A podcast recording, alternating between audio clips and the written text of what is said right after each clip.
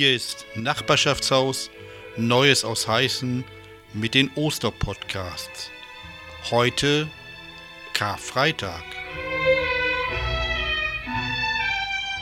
Am Karfreitag ist Jesus gestorben. Da wird in vielen Familien gefastet, also zum Beispiel kein Fleisch gegessen. Es ist ein stiller Feiertag. Das heißt, dass keine lauten Feste gefeiert werden dürfen.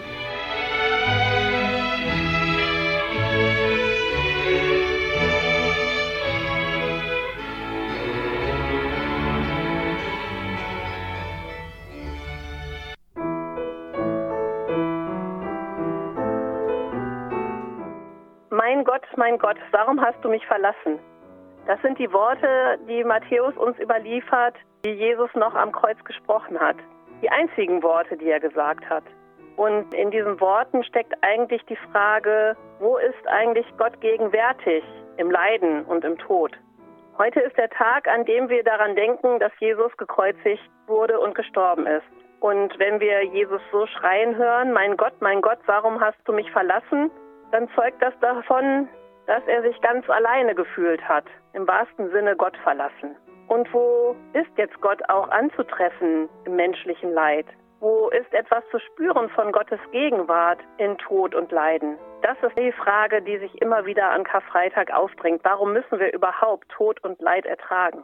Und in Jesus begibt sich Gott selbst ganz kompromisslos in unser menschliches Leid. Er erlebt selbst verraten zu werden. Er erlebt verspottet zu werden. Er wird gefoltert und am Kreuz hingerichtet. Und alles menschliches Leid und alle menschlichen Abgründe und sogar der Tod sind Gott nicht fremd. Denn Gott hat dies selbst durchlitten. Nichts ist ihm verborgen, was es an menschlichen Abgründen gibt.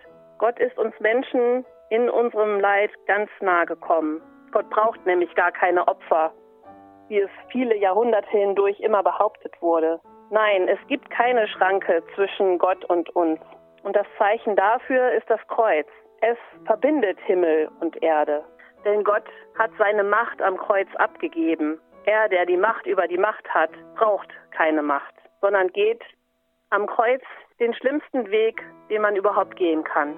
Und so bleibt Karfreitag immer auch ein Tag des Trauerns und auch des Nachdenkens über Jesus Leid und Sterben aber auch an Karfreitag dringt schon ein kleines Licht von Ostern her.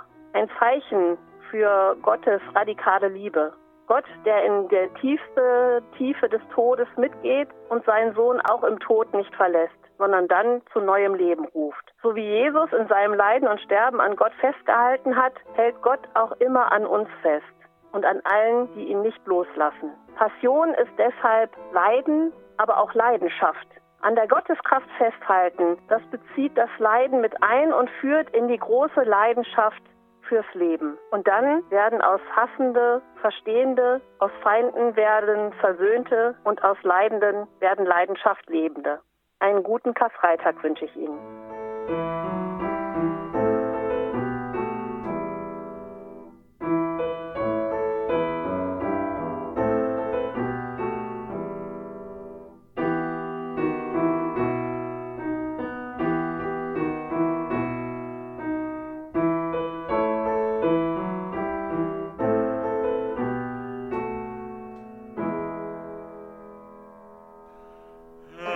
Herz, liebster Jesu, was man ein solches Urteil hat gesprochen, was ist die Schuld in was für Misse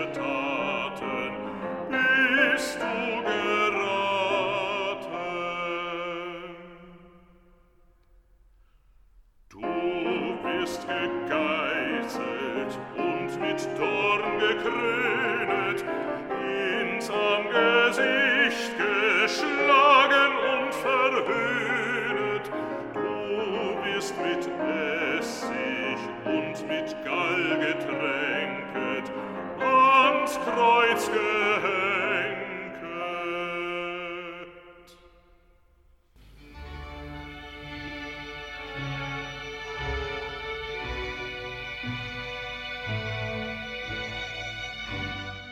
Am Karfreitag starb Jesus unter Schmerzen am Kreuz. Was aber, wenn ein langer, glücklicher Lebensweg schließlich seine Erfüllung findet?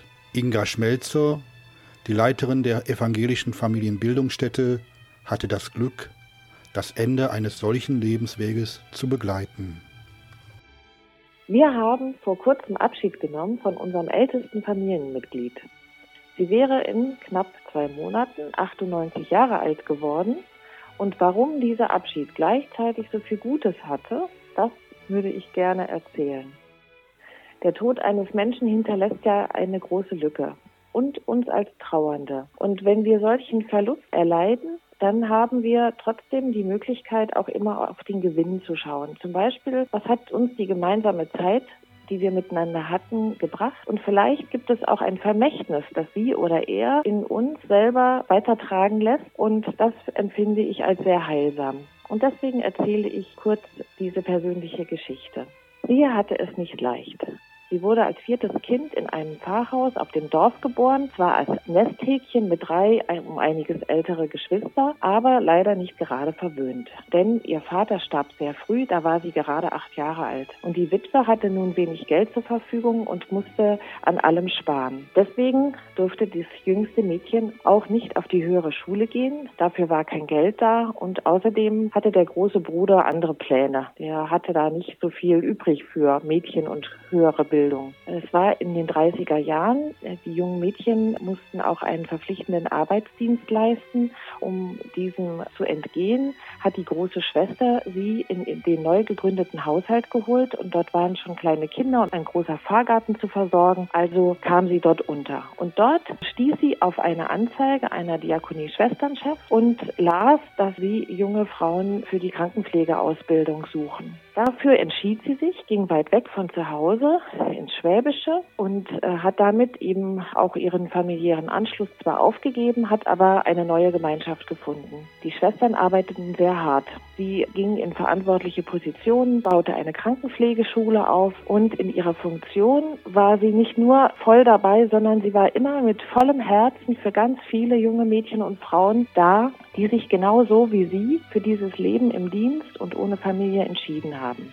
Mittlerweile hat sich das geändert. Die Schwesternschülerinnen müssen sich nicht mehr äh, entscheiden und dürfen Familie und Beruf gerne miteinander verbinden. Aber damals war das eben so. Und so ist sie ganz vielen Menschen in Erinnerung geblieben. Sie hatte einen unglaublich hohen Anspruch an die Arbeit und war sehr streng, aber sie war unfassbar fürsorglich. Sie hatte großen Humor und war immer zugewandt. Und das alles hat sich bei ihrer Beerdigung einfach auch wiedergespiegelt.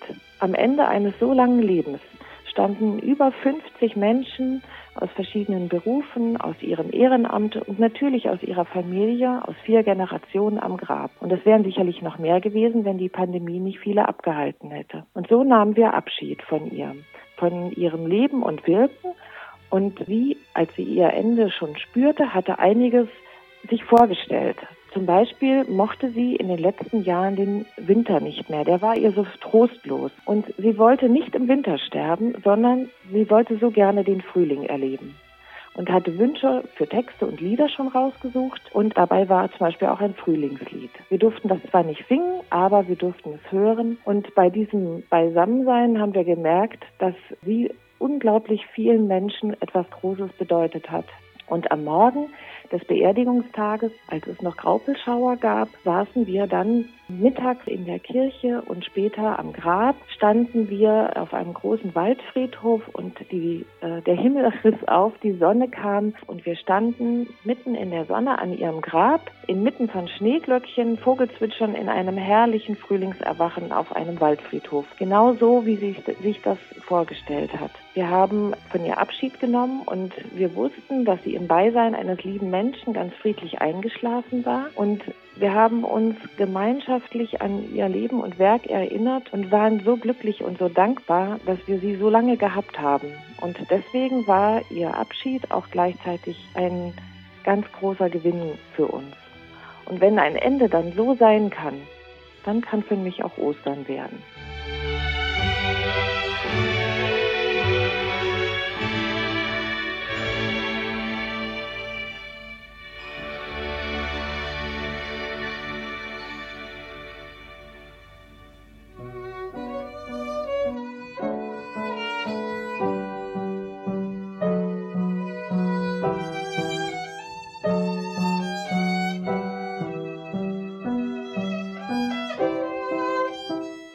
Als sie die Stadt verließen, trafen sie einen Mann aus Kyrene. Sein Name war Simon. Den zwangen sie, für Jesus das Kreuz zu tragen. So kamen sie zu der Stelle, die Golgotha heißt. Das bedeutet Schädelplatz. Sie gaben Jesus Wein zu trinken, der mit Galle gemischt war. Er versuchte davon, wollte ihn aber nicht trinken. Dann kreuzigten sie ihn. Sie verteilten seine Kleider und losten sie untereinander aus. Danach setzten sie sich hin und bewachten ihn. Über seinem Kopf brachten sie ein Schild an. Darauf stand der Grund für seine Verurteilung. Das ist Jesus, der König der Juden. Mit Jesus kreuzigten sie zwei Verbrecher, den einen rechts, den anderen links von ihm. Die Leute, die vorbeikamen, lästerten über ihn. Sie schüttelten ihre Köpfe und sagten, du wolltest doch den Tempel abreißen und ihn in nur drei Tagen wieder aufbauen. Wenn du wirklich der Sohn Gottes bist, dann rette dich selber und steig vom Kreuz herab. Genauso machten sich die führenden Priester zusammen mit den Schriftgelehrten und Ratsältesten über ihn lustig. Sie sagten, andere hat er gerettet, sich selbst kann er nicht retten. Dabei ist er doch der König von Israel. Er soll jetzt vom Kreuz herabsteigen. Dann glauben wir an ihn. Er hat auf Gott vertraut. Der soll ihn jetzt retten, wenn er Gefallen an ihm hat. Er hat doch behauptet, ich bin Gottes Sohn. Genau so verspotteten ihn die beiden Verbrecher, die mit ihm gekreuzigt worden waren. Es war die sechste Stunde, da breitete sich Finsternis aus über das ganze Land. Das dauerte bis zur neunten Stunde. Um die neunte Stunde schrie Jesus laut, Eli, Eli, lema sabachthani, das heißt, mein Gott, mein Gott, warum hast du mich verlassen? Als sie das hörten, sagten einige von denen, die dabei standen, er ruft nach Elia. Sofort lief einer von ihnen hin, nahm einen Schwamm und tauchte ihn in Essig. Dann steckte er ihn auf eine Stange und hielt ihn Jesus zum Trinken hin. Aber die anderen riefen, lass das. Wir wollen sehen, ob Elia kommt und ihn rettet. Aber Jesus schrie noch einmal laut auf und starb. In diesem Moment zerriss der Vorhang im Tempel von oben bis unten in zwei Teile. Die Erde bebte und Felsen spalteten sich. Ein römischer Hauptmann mit seinen Soldaten bewachte Jesus. Sie sahen das Erdbeben und alles, was geschah. Da fürchteten sie sich sehr und sagten, er war wirklich Gottes Sohn.